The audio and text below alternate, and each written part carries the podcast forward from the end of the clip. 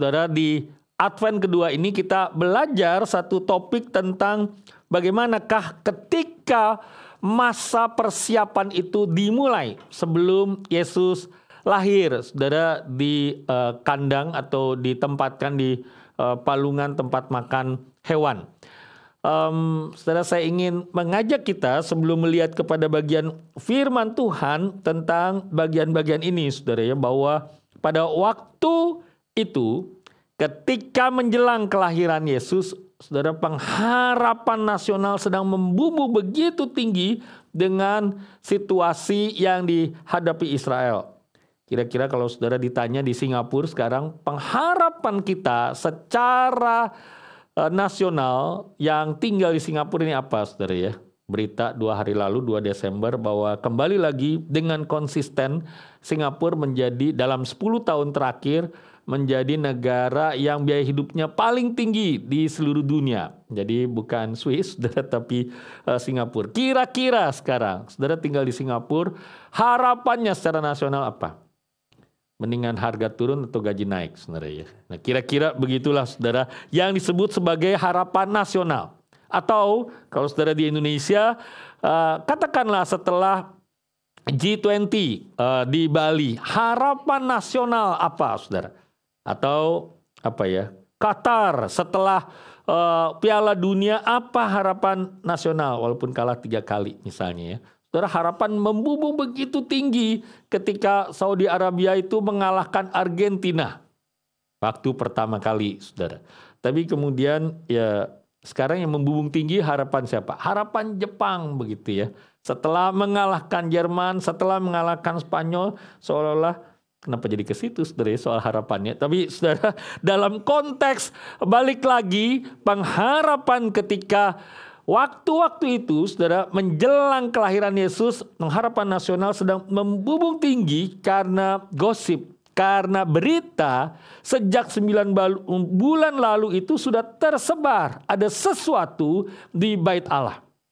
Dan kita mau baca nanti Lukas pasal 1 ayat 76 sampai 80 ide utamanya adalah ini Saudara bahwa sekarang era atau zaman keselamatan sudah dimulai. Tuhan Yahweh visit. Tadi ada satu kata yang menarik, saya tidak tahu saudara perhatikan atau tidak dalam lagu, ditilik oleh Allah. Tuhan menilik, artinya ya memang visit. Tuhan melawat, Tuhan memeriksa umatnya secara khusus. Nah, Lukas 176-80 saudara dilatar belakangi oleh satu pertanyaan ayat yang ke-66 semua orang yang mendengar tiba-tiba Zakaria berbicara lagi setelah bisu selama 9 sampai 10 bulan merenungkan apa yang sedang terjadi dan kemudian baik satu sama lain dengan vokal atau di dalam hati bertanya-tanya apakah menjadi apakah anak ini kelak.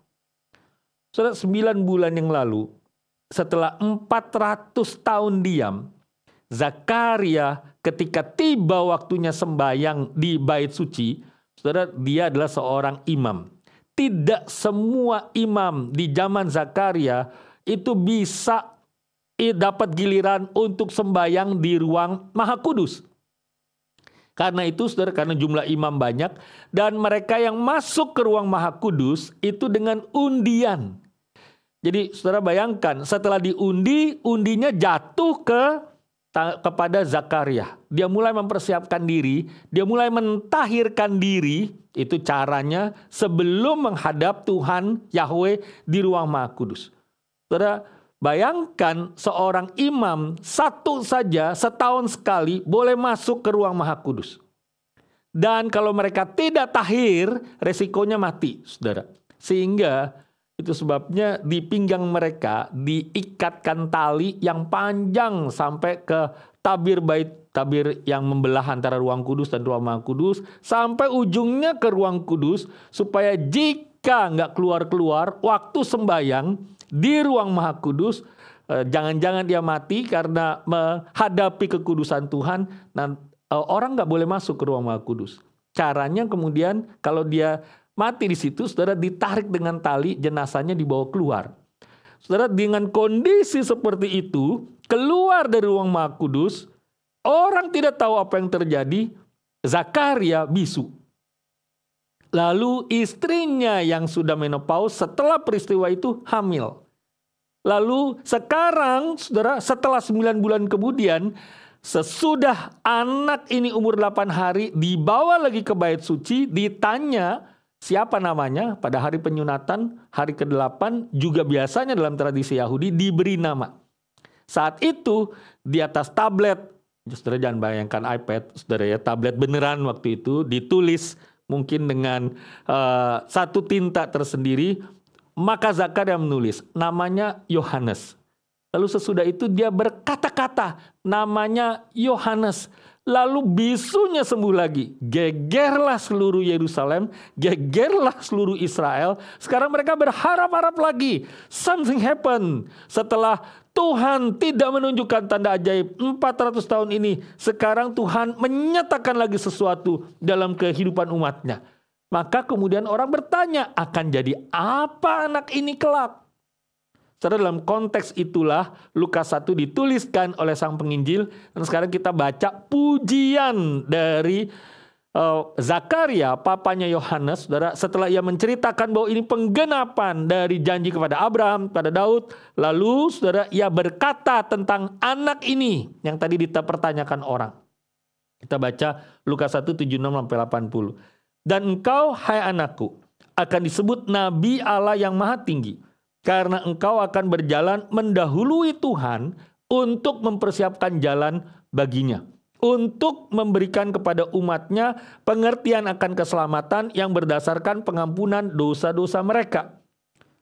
Lukas 178 oleh rahmat dan belas kasihan dari Allah kita dengan mana ia akan melawat kita surya pagi dari tempat yang tinggi untuk menyinari mereka yang diam dalam kegelapan dan dalam naungan maut untuk mengarahkan kaki kita kepada jalan damai sejahtera. Adapun anak itu bertambah besar dan makin kuat rohnya dan ia tinggal di padang gurun sampai kepada hari ia harus menampakkan diri kepada Israel. Saudara, jadi papanya Zakaria yang sudah lanjut usia menatang bayi yang mestinya cucunya, saudara, sekarang kemudian menyatakan tentang siapa anaknya. Lukas 1:76 berkata, "Dan engkau anakku yang di tanganku ini akan disebut nabi. Saudara perhatikan ya, Lukas mencatat di bagian lain ketika nyanyian Maria uh, disebut sebagai anak Allah yang maha tinggi. Tapi kepada Yohanes, nabi Allah yang maha tinggi, karena engkau akan berjalan mendahului Tuhan untuk mempersiapkan jalan baginya. Menarik saudara, mulai dari Lukas 1 ayat 76, kalau memperhatikan kata dalam bahasa asli, itu yang digunakan tensisnya untuk kata kerja adalah kata future atau kata masa depan. Tapi Lukas 168 yang sama Saudara tentang bagaimana Allah itu melawat, bagaimana Allah itu membawa kelepasannya justru kata telah. Jadi eh, telah dan kemudian 76 memang ini mau secara khusus diarahkan kepada Yohanes yang sebelumnya adalah tentang Kristus, walaupun tetap fokus tentang Yohanes Pembaptis mempersiapkan ke perjalanan di depan untuk siapa? Untuk Tuhan Yesus. Saudara, seperti pesan dari uh, Evan minggu lalu, saudara ya. Apa peran Yohanes Pembaptis dalam masa persiapan ini? Kalau kita lihat Lukas 1, 16, 17 sebenarnya sudah terang saudara bahwa ia Eh, melakukan persiapan itu untuk menyatakan Allah yang sedang datang. Tapi kalau di sini saudara kita lihatnya, loh kok Allah yang datang itu Allah yang murka. Lukas 1, 16, 17 mengutip Maliaki pasal 4 ayat 5 sampai 6 dua-duanya tentang murka. Saudara tentang uh, Tuhan yang akan menyatakan pemukulan terhadap bumi dan memusnahkan bumi. Tiap kali kita membaca nubuat atau ramalan di dalam perjanjian lama atau di dalam Alkitab, kita harus melihatnya seperti kalau kita melihat pegunungan. Bukan sekedar melihat gunung, satu gunung. Kalau kita melihat pegunungan, maka gunungnya kan banyak, saudara ya. Ada gunung satu di depan, lalu di belakangnya ada gunung, di belakangnya ada gunung lagi, di belakangnya ada gunung lagi. Begitu juga, saudara, nubuatan kita lihat. Bahwa bertumpuk-tumpuk. Tapi jarak antara satu gunung dengan gunung yang lain kelihatannya dari sudut pandang kita sepertinya dekat. Padahal jarak gunung satu ke gunung dua jaraknya begitu jauh. Mungkin puluhan bahkan ratusan kilometer. Begitu juga saudara membaca nubuat begitu rupa. Bahwa seolah-olah begitu dekat. Padahal ini jarak antara jalan damai sejahtera dengan pemusnahan akhir zaman masih jauh saudara waktunya. Nah Yohanes Pembaptis mempersiapkan jalan demi bukan cuma akhir zaman yang nanti ujung akhir, tapi sebelum akhir zaman murka Allah dinyatakan itu ada hal-hal damai sejahtera yang Yohanes ungkapkan sehingga Bapak anak berbalik saudara hatinya kepada Tuhan. Jadi Yohanes datang untuk ini ayat 77 untuk memberikan kepada umatnya pengertian akan keselamatan yang berdasarkan pengampunan dosa yang berdasarkan pengampunan dosa-dosa mereka. Yohanes datang untuk menjelaskan pengertian keselamatan berdasarkan pengampunan dosa sebelum akhir zaman tiba. Oke, kita udah paham, tetapi how? Bagaimana? Ini yang diungkapkan oleh Zakaria, anak ini, anak umur 8 hari ini akan menyatakan apa saudara? Ayat 78. Oleh rahmat dan belas kasihan dari Allah kita dengan mana ia akan melawat kita surya pagi dari tempat tinggi. Ayat pasal 167 dan Jakaria penuh dengan Roh Kudus lalu bernubuat katanya terpujilah Tuhan Allah Israel sebab ia melawat umatnya dan membawa kelepasan baginya. Bagaimana damai sejahtera itu datang kepada umat yang sekarang sedang punya harapan nasional begitu membubung tinggi, meluap-luap lagi dengan tanda yang baru ini. Padahal sementara mereka tahu bahwa Tuhan kalau datang, datang dengan murkanya. Saudara begini, damai sejahtera itu datang dalam lawatan Allah dengan cara Tuhan Allah akan melepaskan Saudara kata yang dipakai di bahasa Indonesia melepaskan. Mungkin atau e, menurut saya saudara lebih tepat memang diterjemahkan melepaskan. Dalam bahasa Inggris kata yang dipakai adalah redeem, menebus. Tapi kata itu, lutrosis ini dari akar kata luoo, saudara, itu memang bisa diterjemahkan dengan redeem dalam arti membeli, menebus, tapi juga saudara uh, luoo itu atau lutrosis itu saudara diterjemahkan bisa dengan melepaskan. Kata itu dipakai kalau orang pergi ke pasar budak lalu membeli budak, saudara. Membeli ya betul-betul membeli budak, saudara. Waktu dia bayar, maka budak yang tadinya diikat di pasar budak oleh pemiliknya, oleh sang penjualnya, sekarang ikatannya dilepas lalu di serahkan kepada pemilik baru yang redeem, yang membeli si budak itu dari sang penjual. Nah, kata itu sekarang yang dipakai Saudara untuk menyatakan lawatan Tuhan membawa damai sejahtera Saudara dengan cara melepaskan dari ikatan. Saudara, bukankah ini sesuatu kata terobosan sebetulnya? Dan Saudara, ini sesuatu yang menarik secara teologis. Saudara jangan bandingkan kata menebus itu dengan konteks kita sekarang atau dengan uh, kondisi kita sekarang. Culture-nya kita sekarang. Contoh lah ya, waktu Argentina kalah, kemudian caranya dia menebus salah bagaimana? Caranya menebus kalah bagaimana? Dengan perform lebih baik lagi. Betul ya saudara ya? Itu konteksnya kita sekarang. Ya beruntungnya Argentina performanya lebih baik dan tetap lolos ke babak berikutnya di Piala Dunia. Jerman, saudara, mendebus salah kalah dari Jepang, saudara kan sama-sama kalah nih ya. Uh, kemudian dengan cara performancenya lebih baik, walaupun menang, tetap nggak masuk sih saudara ke babak kedua begitu ya. Tapi memang performance itu nggak nolong, saudara. Tadi balik lagi ke contoh tentang pasar budak, untuk melepaskan ikatan dari tali itu harus ditolong oleh pihak luar. Dia sendiri karena terpancak dalam ikatan itu saudara tidak bisa melepaskan diri. Saudara, kata ini menarik sekali kalau diterapkan kepada penebusan Kristus kepada apa yang dikerjakan oleh Kristus kelak bahwa yang menebus kita yang bisa melepaskan kita dari ikatan dosa dari belenggu dosa dari borgolnya dosa adalah performasnya Yesus kita tidak bisa menebus dengan diri kita sendiri. Dengan kekuatan diri sendiri. Ya mungkin performance kita bisa saudara kelihatannya menang tapi tetap gugur kira-kira begitu ya saudara. Karena apa? Tidak mampu melepaskan dari ikatan. Dengan cara inilah Zakaria menunjuk kepada Yohanes Pembaptis yang akan kemudian Yohanes Pembaptis menunjuk kepada Kristus bahwa performance performansnya Yesus inilah, caranya Yesus inilah yang akan melepaskan kamu dari ikatan. Dari ikatan dosa. Saudara, lalu kita lanjutkan Lukas 1 78 79 Saudara menunjukkan apa? buat saya ini menunjukkan motif. Motifnya Tuhan sebelum murkanya datang melepaskan manusia dari dosa semata-mata adalah karena belas kasihan. Bahasa Indonesia menerjemahkannya dua kata, oleh rahmat dan belas kasihan dari Allah. Bahasa asli itu dua kata yang berbeda, saudara. Dan kalau diterjemahkan bebas begini, oleh perutnya belas kasihan Allah kita.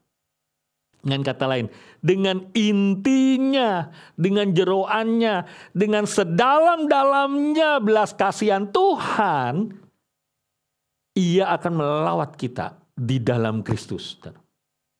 bukankah ini sesuatu yang luar biasa ya? Lalu caranya Zakaria menampilkan juga kalau kita selidiki saudara lebih luar biasa lagi saudara. Lukas 1, 78, 79 Zakaria mengatakan begini, surya pagi dari tempat yang tinggi untuk menyinari mereka yang diam dalam kegelapan dan dalam naungan maut. Saudara, Zakaria adalah seorang imam. Dia tahu isi Alkitab. Dari mana Zakaria mengutip surya pagi ini? Dari Mazmur 132 ayat 17. Saudara. Ini Alkitabnya Zakaria waktu itu perjanjian lama. Di situ saudara dituliskan oleh sang pemazmur, di sanalah aku akan menumbuhkan sebuah tanduk bagi Daud, aku akan menyediakan sebuah pelita bagi orang yang kuurapi. Saudara, di Lukas 1 ayat 69, waktu Zakaria menyampaikan pujiannya, dia memakai kata tanduk ini. Ia menumbuhkan sebuah tanduk keselamatan bagi kita di dalam keturunan Daud hambanya itu untuk melepaskan kita dari musuh-musuh kita dan dari tangan semua orang yang benci kita. Saudara lihat bagaimana kemudian Zakaria U-turn dari tanduk keselamatan yang bicaranya tentang keselamatan dari musuh dan mengalahkan dari peperangan. Sekarang saudara dia memakai kalimat yang kedua lalu ditwist bukan sekedar pelita.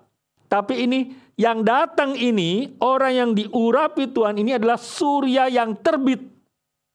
Surya yang pagi itu, yang sedang terbit itu dari tempat yang tinggi. Saudara lihat, metaforanya berubah. Dari tanduk keselamatan menjadi fajar atau surya dari tempat tinggi. Metafora power yaitu tanduk keselamatan yang mengalahkan power lain yaitu musuh menjadi gambaran, menjadi metafora, menjadi alusi, kiasan tentang kehadiran cahaya. Cahaya itu berarti kan hadirnya surya, Saudara, hadirnya sinar yang mengusir ketiadaan cahaya atau kegelapan. Saudara, lihat ya bahwa ini menang perang, tapi ini Saudara bukan masalah menang perang. Tapi Kristus yang datang, yang di, akan ditunjuk oleh Yohanes Pembaptis itu adalah sinar surya pagi yang mengusir, langsung hilang itu kegelapan. Gambaran itu yang dipakai. Menarik sekali kalau sekarang kita menghubungkan dengan apa yang terjadi di situasi Israel waktu zaman Yesus itu. Saudara, walaupun pengharapan membubung, tapi Israel itu sedang terus-menerus bergumul, bergulat dengan kegelapan situasi hidup mereka. Mereka hidup di bawah penjajahan yang penuh kekerasan. Orang dipopor senapan, orang dipukul, dicambuk di jalan. Itu sehari-hari, saudara. Cuma belum ada Instagram, jadi nggak ada yang pasang ke medsos waktu itu, saudara. Orang alami ketidakadilan, orang mengalami penyalahgunaan kekuasaan, dipungut pajaknya jauh lebih banyak. Orang tidak punya rumah, mereka bagaikan pengungsi yang melarikan diri dari penindasan penjajah. Keluarga yang tercerai berai dan duka dan kelam yang terus mereka tanyakan kepada Tuhan begitu dalam, seolah-olah tanpa dasar. Kalau duka itu seperti dianggap seperti sumur, saudara, sumur ada dasarnya. Ini duka yang terus begitu mendalam, tidak ada dasar. Saudara. Karena begitu dalamnya. Loh sekarang, tiba-tiba Zakaria menyampaikan bahwa Yohanes akan menunjuk kepada Kristus yang akan melepaskan kita dari seluruh kegelapan itu dengan cara surya pagi itu mengusir semua kegelapan. Saudara, cahaya yang dimaksud bukanlah dekoratif.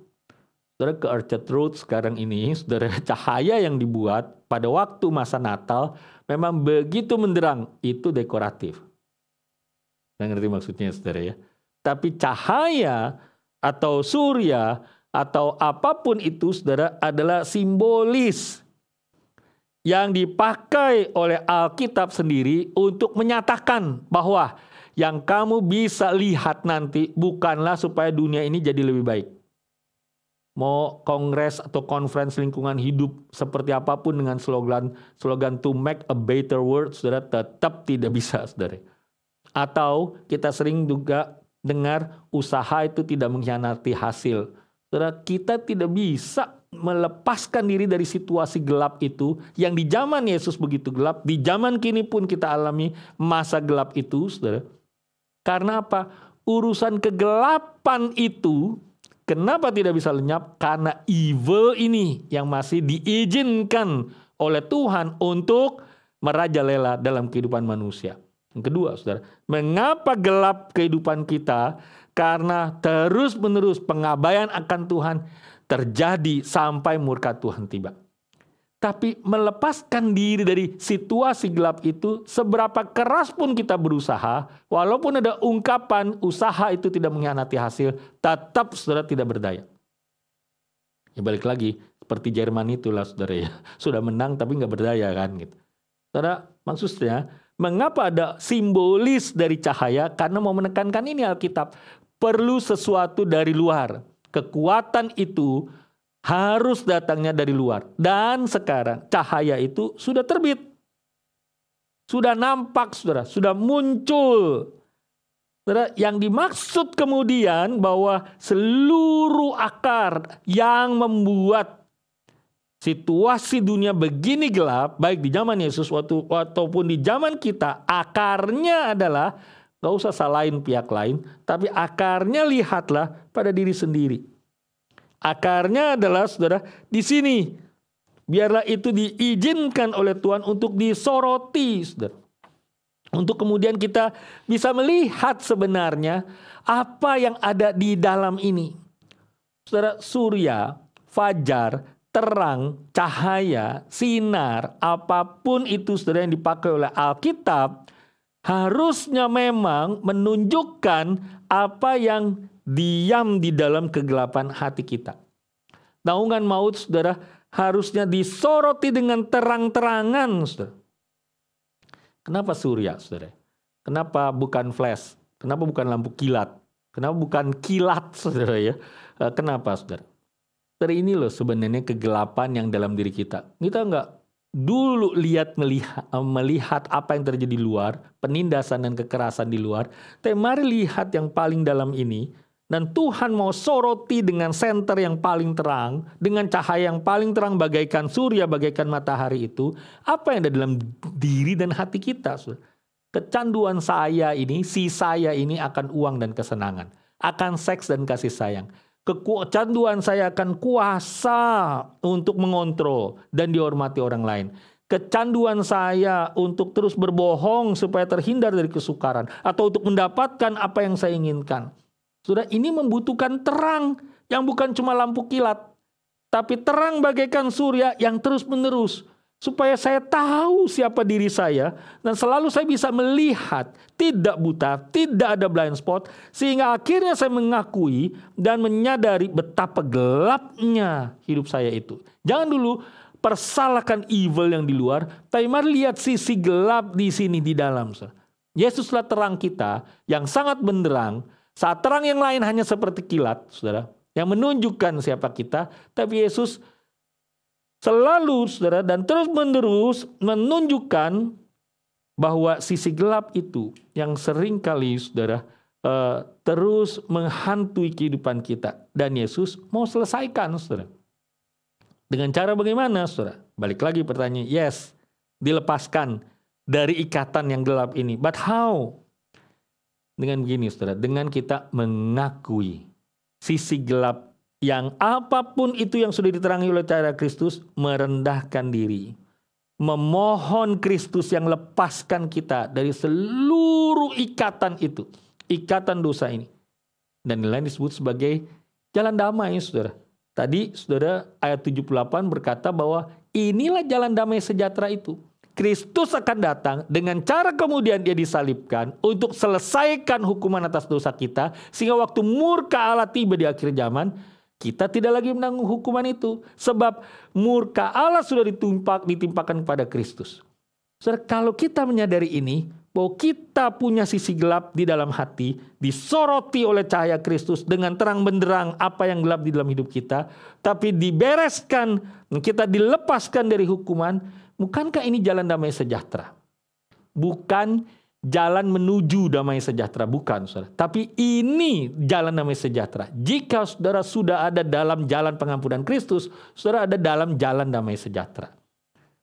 Saudara saya pulang selalu ke MRT eh, ini saudara ya kaki bukit lain biru kalau saudara tahu. Jalan antara eh, MRT kaki bukit menuju ke rumah saya di eh, Bedok Reservoir Road itu saudara ya namanya jalan damai Nah kalau saya udah sampai di MRT, lalu saya lihat jalan damai, nanti saya udah damai ya saudara ya begitu ya. Kenapa Indo pulang gitu ya. Udah saya udah mau menuju sudah di dalam jalan damai dan menuju rumah. Saya akan bawa ke mana pun ini foto saudara ya. Kenapa saudara ya? Saudara saya ada di dalam jalan damai. I am home. Dan begitu juga saudara, saya tidak sedang menuju ke neraka karena apa yang diterangi oleh Kristus tentang kehidupan saya dan kemudian Kristus menjanjikan pelepasan dari semua akibat dosa itu, itu membuat kita damai sejahtera bukan? Itulah yang akan ditunjukkan oleh Yohanes Pembaptis yang datang saudara, yang diungkapkan oleh Zakaria saat Yohanes Pembaptis masih umur 8 hari bahkan di tangannya Zakaria. Jadi apa yang kita baca sebenarnya Lukas pasal 1 yang dari ayat 76 sampai ayat 80 nubuat Zakaria tentang Yohanes Pembaptis yang akan menunjuk kepada Kristus. Siapa Yesus, Saudara? Yesus bukan cuma pengharapan nasional Israel, tapi pengharapan internasional. Yesus adalah power, kuasa untuk melepaskan ikatan kuat perbudakan dan kecanduan dosa kita dengan jalan pengampunan. Dilepaskan dari semua urusan akibat dan akibat dosa itu atau kecanduan itu atau perbudakan itu. Dan Yesus senantiasa adalah fajar benderang. Walaupun kita sudah dilepaskan, ulang-ulang kita sadari, kita akui. Saya sekaligus orang yang diampuni, tapi juga orang berdosa yang terus bergumul. Senantiasa saya setuju saudara mengatakan, saya ini kalau sudah dilepaskan dari dosa, jangan kemudian rasa, oh saya sudah hebat. Saya tetap mantan pecandu yang bisa balik lagi ke situ, Ustaz. Dan dengan inilah kemudian Kristus memberikan harapan untuk Israel, Ustaz. Saudara, bedanya putus asa dengan sedih dan kecewa itu apa? Ini ada di dalam bahan FOD kalau saudara teliti bacanya ya. Yang sudah ikut FOD masih ingat? Apa bedanya sedih, kecewa, dan putus asa? Saudara, kita sedih, kita kecewa Karena sumber harapan kita tidak seperti yang kita duga. Betul ya saudara ya. Nah orang yang sedih dan kecewa ya sebentar lah begitu ya sedih dan kecewanya. Kenapa? Karena dia punya sumber alternatif yang lain. Nah, orang yang putus asa tidak punya sumber alternatif yang lain. Misalnya, ya, saudara kecewa sama pacar, ya karena dialah satu-satunya harapan saudara, sehingga terus kecewa sama pacar, terus putus asa, bunuh diri dia begitu ya. Tapi saudara, orang yang tidak putus asa, walaupun sempat sedih dan kecewa, punya sumber alternatif yang lain, yaitu Kristus. Mengapa mesti putus asa? Mengapa mesti putus harapan? Kita masih punya harapan. Ada sumber alternatif, bukan itu satu-satunya. Saudara, apa yang membuat Anwar Ibrahim berapa tahun saudara dia menunggu? 24 tahun menunggu. Setelah dua kali di penjara. Baru kemudian jadi Perdana Menteri. Ada satu tokoh lain saudara, Nelson Mandela namanya, di penjara 27 tahun 12 Juni 1964 11, sampai 11 Februari 1990 baru bebas. Tapi di tahun ke-15 ketika dia masih dalam penjara ada satu kunjungan istimewa saudara. Hari itu diizinkan oleh pemerintah apartheid saudara, pemerintah kulit putih yang memberangus Nelson Mandela karena tetap mempertahankan politik bahwa seluruh pemerintahan harus kulit putih, orang kulit hitam itu, orang Afrika Selatan ini hanyalah budak dan pegawai saja. Saudara, di hari itu diizinkan Nelson Mandela ketemu anaknya. Nanti saudara cari ya, ada enam anaknya. Ada satu anak perempuan, saudara, yang waktu dia tinggal 15 tahun lalu masuk dalam penjara, anak itu berumur 45 tahun. Hari itu saudara, si anak datang ke penjara, ketemu Nelson Mandela karena budaya Afrika Selatan. Bahwa cucu yang pertama saudara perempuan yang namakan adalah kakek. Jadi anak ini sudah menikah di awal umur 20-an, mungkin belasan saudara. Lalu sekarang punya cucu perempuan. Lalu cucu perempuan ini dibawa ke penjara. Lalu dengan mata sedih saudara si anak bilang sama papanya Papa Nelson Papa boleh kasih nama anak saya apa saja saudara dengan tangan yang kasar karena bekas cangkul bekas kerja keras saudara di dalam penjara dia pegang bayi itu di tangannya cucu pertamanya kalau saudara jadi Nelson Mandela saudara kasih nama anak apa kasih nama cucunya apa saudara saudara Nelson Mandela dia kasih nama ke cucunya. Zaziwe. Artinya harapan. Aku sudah 15 tahun di sini ada di dalam penjara. Nggak tahu kapan keluar. Tetap ada harapan untuk keluar. 14 tahun kemudian, 12 tahun kemudian, maaf saudara, dia keluar dari penjara jadi presiden Afrika Selatan. Harapan yang tidak putus. Saudara dengan cara demikian juga Zakaria mau menyatakan masih ada harapan secara nasional bahkan secara internasional sekarang walaupun kita di bawah penjajahan dengan dia menunjukkan bahwa anaknya ini akan menjadi penunjuk kepada Kristus, sang pemberi harapan itu, sang pembebas itu, sang pelepas itu, sang pembawa jalan damai sejahtera itu. Saudara, namun menarik saudara ya, di uh, ayat yang terakhir dikatakan 180. Adapun anak itu bertambah besar dan makin kuat rohnya, ia tinggal di padang gurun sampai kepada hari ia harus menampakkan diri pada Israel.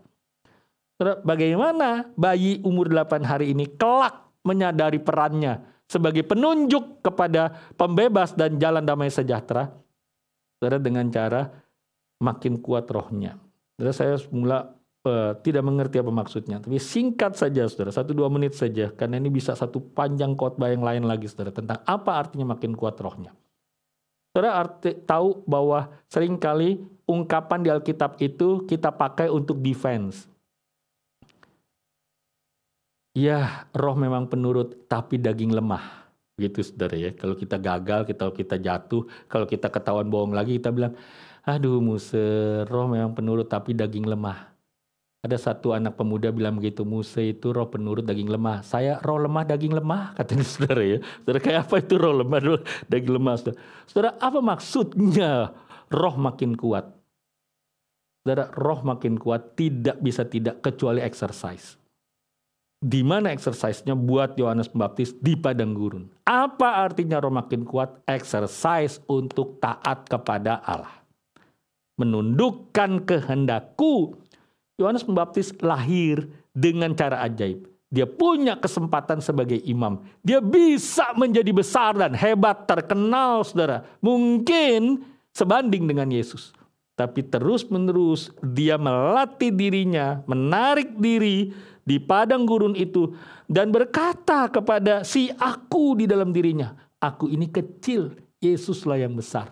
Aku ini tidak ada apa-apanya, Yesuslah pembawa keselamatan. Kalau aku ini dipakai oleh Tuhan sebagai penunjuk jalan saja. Membuka tali kasutnya pun aku tidak layak.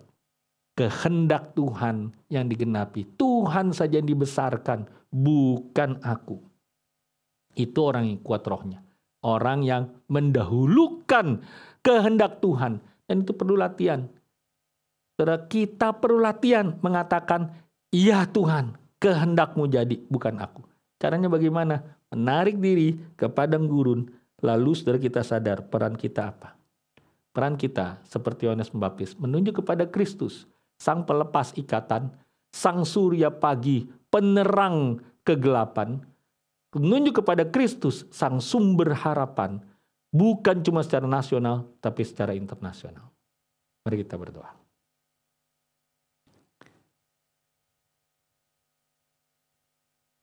Mari sejenak saudara sebelum kita menikmati lagi persekutuan khusus dengan Tuhan kita. Yang kehadirannya disimbolkan lewat roti yang dipecahkan dan anggur yang kita akan minum bersama-sama. Mari kita lihat kepada kedalaman diri ini. Benarkah sumber harapan kita satu-satunya adalah Kristus saja? Atau kita punya sumber yang lain? yang membuat sedih dan kecewa itu jadi terperosok. Mengubahnya menjadi putus asa dan ketiadaan harapan. Saudara duka begitu dalam juga dialami oleh Israel. Mari datang kepada dia. Langsung berharapan itu. Saudara ulang-ulang jatuh. Saudara ulang-ulang gagal. Jangan takut. Saudara ada dalam jalan damai sejahteranya Saudara sedang menuju pulang. Kalau ulang jatuh itu pun, dia berkata, ia berjanji, ku lepaskan engkau dari kejatuhan dan akibat kejatuhan itu. Dari kecanduan dan kegagalan itu. Tuhan menawarkan pengampunannya lagi. Kalau saudara kesulitan untuk percaya, anggur lambang darahnya roti lambang tubuhnya ditunjukkan, dipampangkan kepada saudara. Ia sudah dihukum untuk semua kejatuhan itu. Maukah kita datang? Maukah saudara datang?